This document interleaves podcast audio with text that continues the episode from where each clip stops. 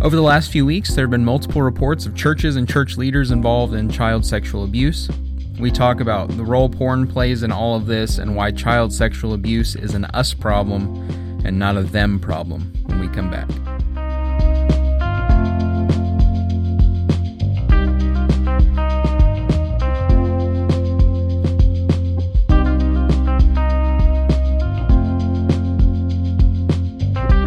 Welcome to the Overcome Porncast, the show where we discuss pornography in the culture.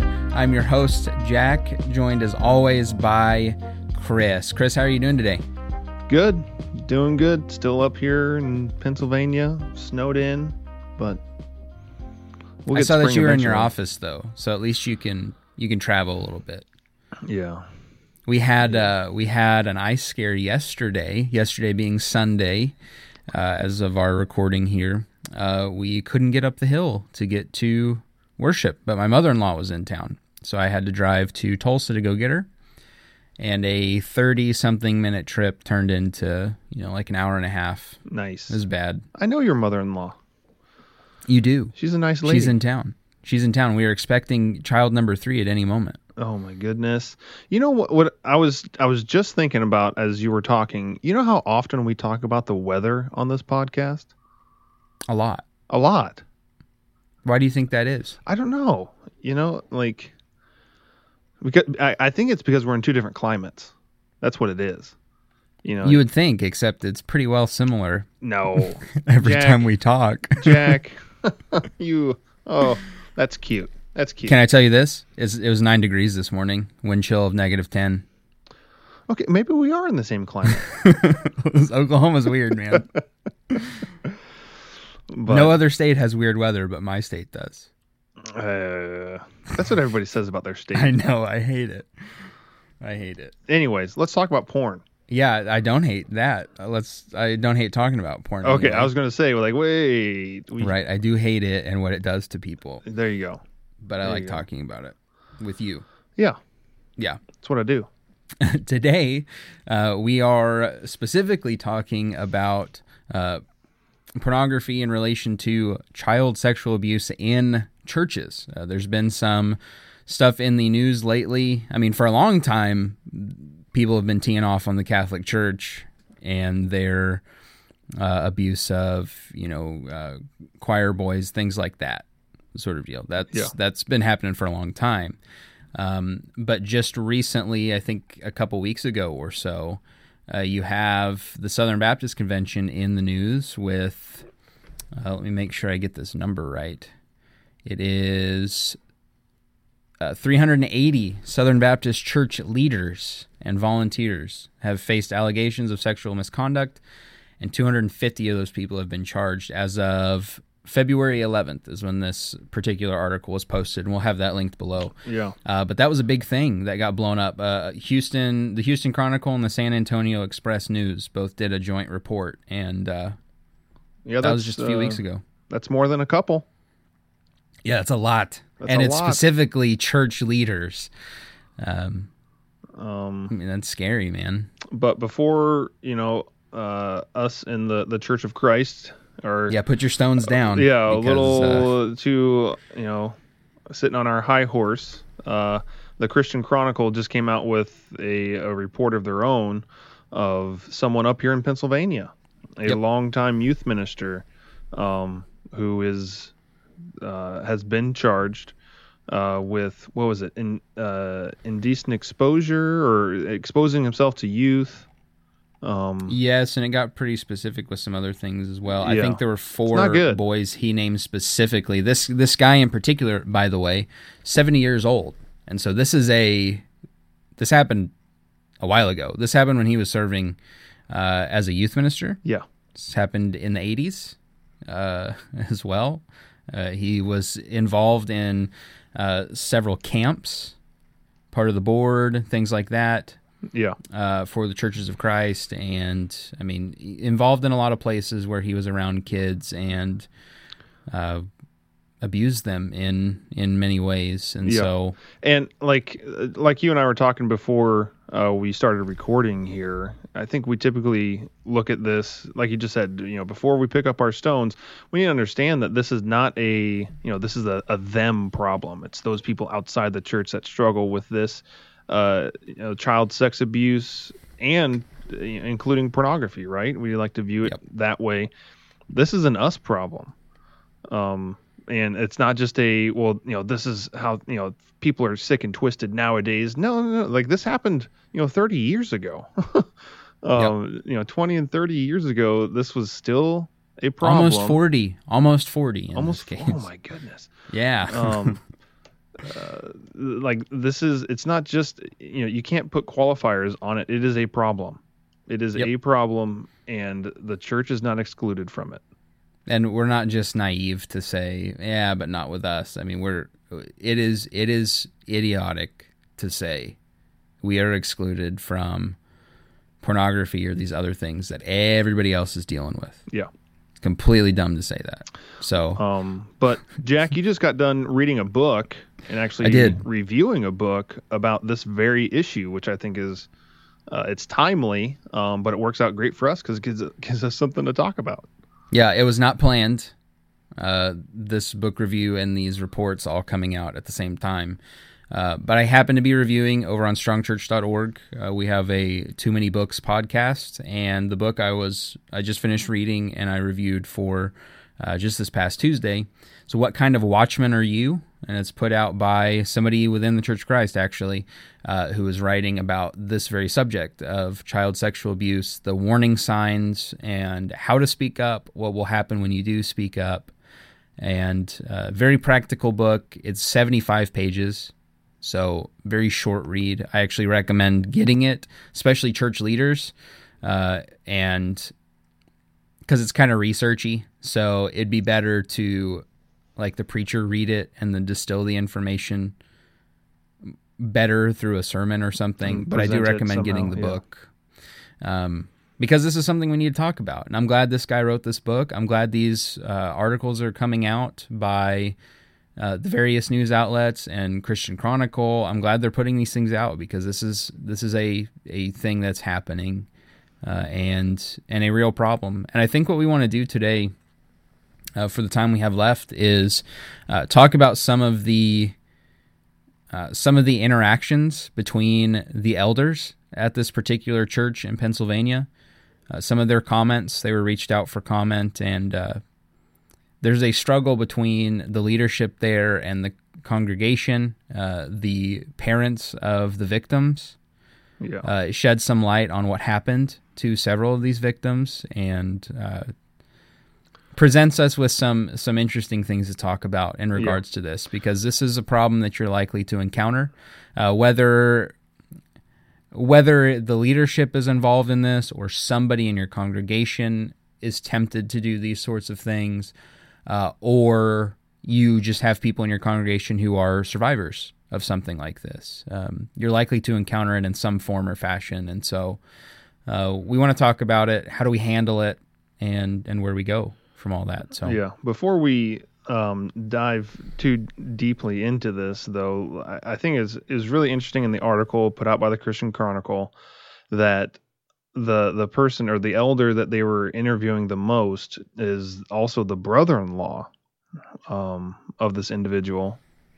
Mhm. Um, and not only, I mean, that's a it's a tough spot to be in as an Yeah. elder trying to deal with uh, a an issue like this in your church. But when you're, uh, you know, when you're family with this person, man, that makes it even more difficult. Um, and so, like, uh, basically, the the the elder's stance, or at least the at least this one particular elder, um, it made it seem like the, the article sounded like you know he wanted to uh, have his brother-in-law, uh, the man who actually perpetrated these crimes, uh, to be allowed back into the church, even though the court uh, specifically ordered him not to be allowed back into the church.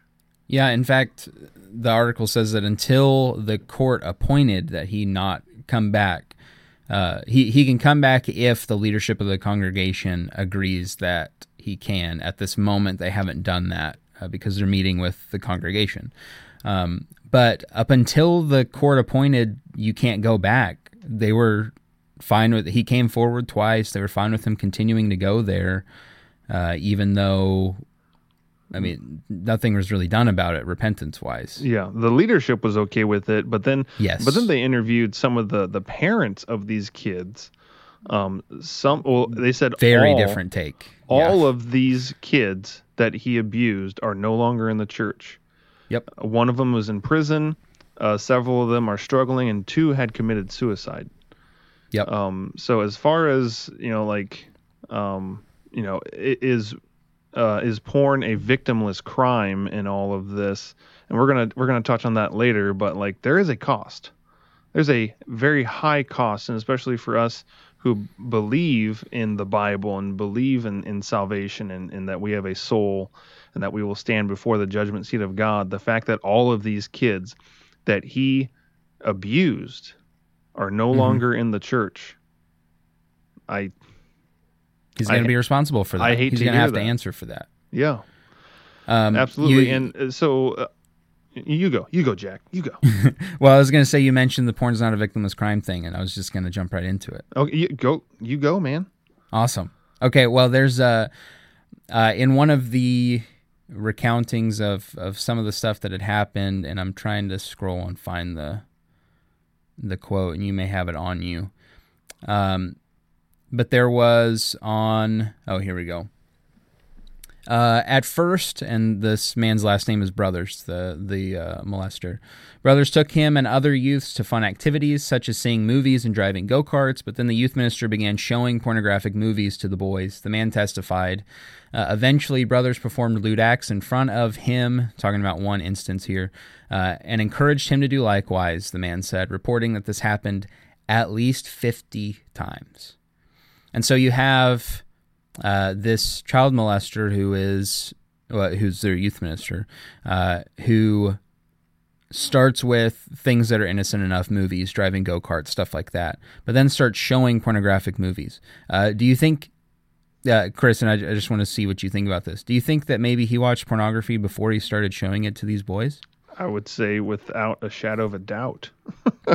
Do you think maybe this helped push him in this direction of acting towards this way? Well, towards absolutely. I mean, I, think even Yeah. if you ask someone that's you know not, I don't want to be a self-proclaimed expert here, but even if you ask someone that who wasn't an expert, you're like, do you think this guy you know probably watched porn before he did this? I think anybody would say, yeah, of course. Yeah. And that's that's what I mean by porn is not a victimless crime. You it is not your sin and yours alone. If you are involved in pornography and, and watching it in any form or fashion, that comes out against other people. Yeah. To the smallest degree, it's going to change your attitude towards people, how you view them, and, and maybe not how you treat them necessarily, but uh, you know it's been shown that you're going to be less less patient, angrier, that sort of thing. So even in that way, you're going to be different towards people in a negative way. Uh, but it can turn into this. Porn And- changes the way that yeah. your brain works. Yep. It creates new neur- uh, neural pathways in your brain, and you start viewing people as objects rather than people. We've talked about all of that stuff before. Yeah, Um, sex becomes a reward, and yeah. so then you start doing things to try to get to the reward more often. and this is the this is the real cost, right? Mhm. You know, porn is not a victimless crime. Well, these are the victims of what a you know uh, a porn addiction, um, you know, left untreated, and you know we've talked again. We've talked about you know serial killers and the Ted Bundy tapes and all of that stuff. It's all it's all connected. It's all Yeah, it's connected. not that- if you don't, you know, if you don't start getting control of yourself, if you are a slave to your inhibitions and uh, to chasing after the dopamine in your brain, it will lead you down some very dark roads. Yeah, and and that's not to say everybody ends up in the same worst Yeah, case yeah, yeah. scenario, but you will end up in your worst case scenario, whatever that is, if you keep going down the path. Uh, like you said, if you allow it to keep rolling, uh, you're going to find yourself somewhere you don't want to be. So- and on I guess on the flip side of this, what I, I wanted to make mention before we before we put a rest to this topic is um, how how then do we uh, do parents Like what's what's the good balance, Jack, for okay, being a good watchman, um, but then like not going overboard and being like, well, you know, all preachers and all ministers, they're all perverts and they're all out to corrupt my children. So, one of the things recommended in the book is just personally as a parent, be very watchful of your own children and be very just be very protective of your own kids uh, mm-hmm. uh, to kind of set this precedent of if if there is somebody who you are concerned about if they know that you're paying attention they're less likely to do anything because they're not interested in having a fight they're interested in uh, taking advantage of somebody who's not paying attention and so uh, you want to be vigilant and you know um, not constantly uh, it was helicopter parents or something. Uh-huh. Always around your kids, never let them out of your sight. That's not what we're talking about. But uh, uh, like with with my kids here, and I'm not saying that it's a concern, but well, it's a concern in a general sense that this is happening in our world. Then there we go. Uh, you know, I I know where my kids are all the time, constantly checking up on them. It's not that I am not anywhere else. I'm talking to people all the time, but they know not to go back in any classrooms. They're always in an area where I can see them, and if I see them going somewhere they shouldn't, I follow them. Say, kids, you need to come back in here. I can't see you. Yeah. And I think I think education plays a, a, huge part in that, right? You're educating your kids yes. right now. Hey, these are safe places for you to be, and these aren't. Uh, my kids are a little older than yours, and so now we've gotten into uh, for my kids the why. Why why do we not want them alone? Why uh, do we want them to keep talking to us and you know being having these conversations and being uh, able to be open and honest about you know things that are difficult to talk about is because this is reality. This is the world that we live in now. You know, mm-hmm. pornography is not this like okay, you know that's over there and you know we'll never have to deal with it. It's no. I know all of my kids will be affected by pornography in some way, form, or fashion, and the same mm-hmm. thing is true with child child abuse, right? I mean, I mean, they don't have to look any further than their father. I was a victim of child sexual abuse, right? Like, mm-hmm. th- this is not fairy tale land. This is it's reality. And the more we do to educate our kids, again, age appropriately. Yes. But they need to be educated. The uh, I. I, I want to speak to that. My my wife was more ahead on this than I was. Um, there's a book, I can't remember what the title is right now, but I'll make sure that it gets on the website. So check the links; it'll be there. Um, where it talks about how God, you know, God created you, and it goes through this whole thing. But it teaches kids and kids my age, both my daughter and son. My daughter is going to be three uh, here in a few months. And my son will be five. Both of them know the ana- anatomically correct names for their parts, and the reason for that is if somebody tries anything, but these kids, my kids know what the proper name for it is, you know, and not some fun name, uh, that predator is less likely to do anything because my kid's not going to say, you know, he, he touched this and make some fun, cute name for it that I gave it. He's going to say, this guy touched my penis. Well, Predator's not going to come back to that because I know what that is. My son knows what that is, and he can tell me very clearly this guy did this. Yeah. Um, and I bring that up. You say age appropriate. There are probably a lot of people listening going, "Well, I, you know, I don't want my, uh, I don't, I don't want my five year old running around, you know, yelling penis in the foyer." I don't either. He hasn't done it yet. He probably will at some point, but at this point, and my daughter is more concerning to me than anything. She's she throws wor- the words around sometimes.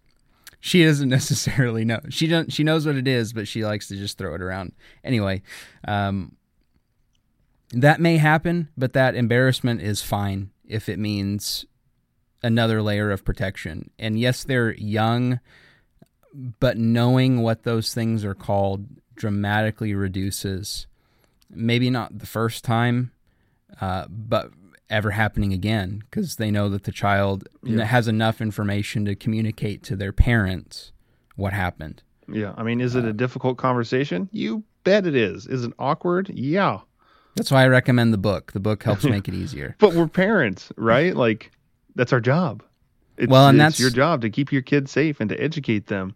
And like this is what you signed up for. So, you know, if That's what you said about the eldership earlier. Mm, yeah, that, yeah, yeah. this is a very difficult thing, especially when it's your brother-in-law too. But when you became an elder, you signed up for these difficult things. Well, when you decide to have kids, you've signed up for difficult conversations, uh, for burdens on your time, and added responsibility. That's that's what you've signed up for. Yep. And uh, there are people, especially churches, and we've written about this in the past. There are organizations. One of them is called Grace, and we'll have that linked as well. Lots of links today, uh, but we recommend you checking these things out. Uh, there are organizations that talk about churches are a place that are highly sought after to come and abuse people. Why? Because we're forgiving, we're welcoming, we're very trusting. Trusting. Yeah. We don't ask a lot of questions. It's too judgy to ask people what their past is like. Well, Predators view that as a target rich environment. Yep. And so, uh, if you are in leadership and you're listening to this, you have a tremendous responsibility. Keep your flock safe. Uh, and again, visit those books and the links that we've put in this uh, for help in that regard. This is a bit of a longer show, but we've never, I don't know that we've really talked about this that much. I don't think so. Um, but we should. and it's it's important. Yeah. it's really important. Um, do you want to spend a couple minutes here talking about what the elders did in this situation, and and what can what can we do with our conflicted response to people who abuse? Um, so basically, what they did was, uh, so the, the the court order said that he wasn't allowed to come back un, unless the leadership of the church, you know, had a, a written approval that allowed him to come back. Yeah. Um, so what the this church, what these elders did was they held a congregational meeting. Um, and I I guess it they left it up to a vote, right? Like they just Well, the so they had a congregational meeting, and I what I read was there were thirty church people there, and maybe like three or four said let him back in, but everybody else said, "Listen, forgive him if he's going to repent, but he doesn't need to be back here. He needs to go somewhere else." Um, and so they are yet undecided. He hasn't come back yet. They haven't signed anything, but they will meet again. Yeah, they and said they're gonna revisit it. off. Um, but there are a bunch of like a statement from the elder or, or from from a member uh, who was in the youth group. I was I was told I had hatred in my heart and I needed to forgive. Okay, so that's that's one take on this. Then you have somebody saying it's almost like brothers was more important than the victims were. Mm-hmm. And then there's this quote, and you and I both brought this up. Uh, the elders were asked if they were supportive of the victims. And they said, Yes, we were very supportive of the victims if they asked for help, but none of them ever came to us for anything. What do you do when nobody asks? You can't help somebody who doesn't ask for help. Really? To some degree, yeah, you've, you've got to be open, and we talk about that. But was this subject ever talked about at this church? Probably not, because it's not talked about. Mm-hmm. uh, that would have been helpful. Uh, letting people know whatever whatever recourse the somebody says they'll do, you know, I'll harm your family if you tell, that sort of thing. Having somebody from the pulpit say, "Listen, if somebody says that to you, that's empty. They're not going to do anything because we're going to keep them from doing anything." Having somebody say that is going to get some people to come to your door and say, "Listen, I know that I can come to you and talk to you about this." So there there is a there is a truth in you need to be open and honest about what you are dealing with. At the same time, you have the responsibility, whoever you are, to make it clear that listen, you can be open and honest here. You can be open and honest with me. You can Yeah. find help with me. And uh, regardless of what this church should do, um, that's that's on them. Um, which is easy for me to say. What happens if you find yourself in the same situation? Uh, I don't know. let's let's talk about that for a second. What happened? Be, because on Oh, one end, man. you have them saying, "Well, here's here's a quote. Just like anybody else who comes forward at church, is it my place to judge him on his sins, or is it God's to judge him of those?" you know, what if somebody truly repents from what they've done, but you still have the people, the victims who have who have dealt with what this person does? Yeah. So, do you forgive and forget? Uh, do you say, "Listen, we'll help the victims uh, and whoever needs it, but we're gonna let them keep coming here"? Well, I, you know, this situation is different, at least from what I can understand from this article. It doesn't sound like uh, this guy was very repenting uh, of all of this, because Yeah. I mean, he was still he was still trying to, you know, to to fight this in court. Yes. and you know he wasn't naming all of the victims. You know it's like like either you're remorseful or you're not. Um, and it sounds like you're being kind of defensive here. I mean if you're Yeah. confessing sin then let's let's do that. And you know we, we should be doing that. Um and then suffer the consequences and being okay with that right? That's hmm you know hey this is what happened. That, that's what repentance is. You know i'm i'm sorry for this this is what happened and whatever hap- you know whatever recourse needs to to take place i'm i'm down with that because i'm guilty Yeah, and but that's not what we see in this this case Right. So- yeah, this guy's very defensive. And so maybe in this specific situation, it's listen, the dude didn't repent, and so there is no forgiveness, which I think is a, a biblical precedent that's set uh, that, that I've written about. And, And- maybe we'll link that too because we don't have time to go through all yeah that. and, and if that's the case right then you know that kind of frees up the elders responsibility to all right who who are we trying to protect and who are we helping here Yep. well like you need to help the families yes. if this guy's not fully repenting here, your duty is to help the families of this situation uh, of uh, the the victims here. Yeah. And so let me throw this hypothetical at you. And again, I already warned everybody this is going to be long. So Yeah, hey, let me throw this hypothetical at you. Guy does honestly repent. podcast ever. yeah. Uh, guy honestly repents uh, from something like this. Do you still have him go? Or do you say, listen, because there are so many people here that were victims of yours, you need to go somewhere else? Like, and if you decide, yeah, he needs to go somewhere else, do you warn that church? What do you think? This is, I'm not Um, looking for a definitive answer from you. Just As far as warning uh, the the next church, yeah, I, yeah. I, mean, I, I agree think that'd be. I mean, that's your responsibility.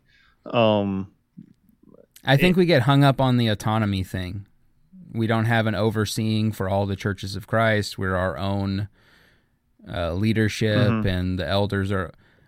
We get. I think we get too hung up on that in regards churches to things like this, where other, yes, and and this is one of those where you need to talk to. Oh, he's going to this place. Well, we need to let him know, not Well- to treat him terribly, but they need to pay attention. They need I to think watch out. I think churches should even communicate on the positive, right? Like I know our elders, Yes. when someone leaves our congregation, when they move away, they give them a letter and saying, "Hey, you know, this person was a faithful member of our congregation. You know, these are the things that they were involved in. Um, and if you need to chat or if you need a reference, or you know, feel free to call us, and you know, we'll you know make ourselves available." Man, that's a that's a good idea. Yeah, I thought so Nice, I like that. Um, Good. so, so what what happens if someone is truly repentful? Um, repentful is that a word? Repentant. Repentant? There it is. I think Um, I said repentful too earlier, oh, so I set you up. um, if someone is truly repentant uh, of what they've done.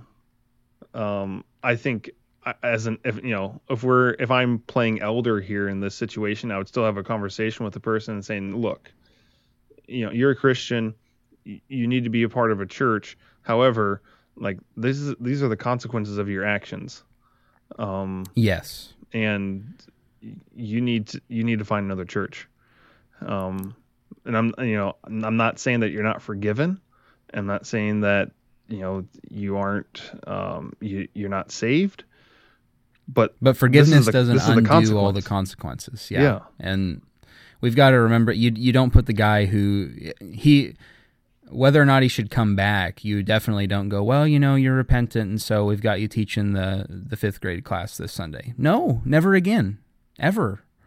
and it's not because we you know sorry you know you you you're not forgiven by us no you're forgiven but it's not smart Yeah. it's not a good idea it's not wise and god expects expects us to have more wisdom than that Yeah. uh, there's a lot to this we spent a long time talking about it today we're probably going to come back to this It's a big topic. It And is a big topic. I mean, and, and it's it's here, right? It's it's in our faces. We can't escape it. Yes. And so if you if you are somebody who kind of works in this vein or has uh, maybe more information or thoughts on this, uh, reach us at chris at wheniamweak.org. Uh, we want to hear your thoughts on this um, for future articles, podcasts, things like that, because we want to be I mean, we want to use this platform to shed light on things like this. Yeah. We we don't like things being left in silence. That's where they, as you say, Chris, that's where they fester. That's where they they allow to become worse. That is my line. bigger problem. That is that is your line. line. I said it, but I attributed it to you. this has been the Porncast. Thank you very much for listening. Again, you can reach us if you or someone you know is struggling, or if you have comments on this particular episode. You can reach us at chris at whenimweak.org. Uh, don't hesitate to reach out to us. Uh, don't be afraid to be open and honest. Uh, you, this is a place we are people you can trust and talk to. You can be open with us. We'll get you the help as best we can uh, that you need. Uh, don't be afraid to be open and honest because it's when we're weak that we become strong. See you next time. See ya.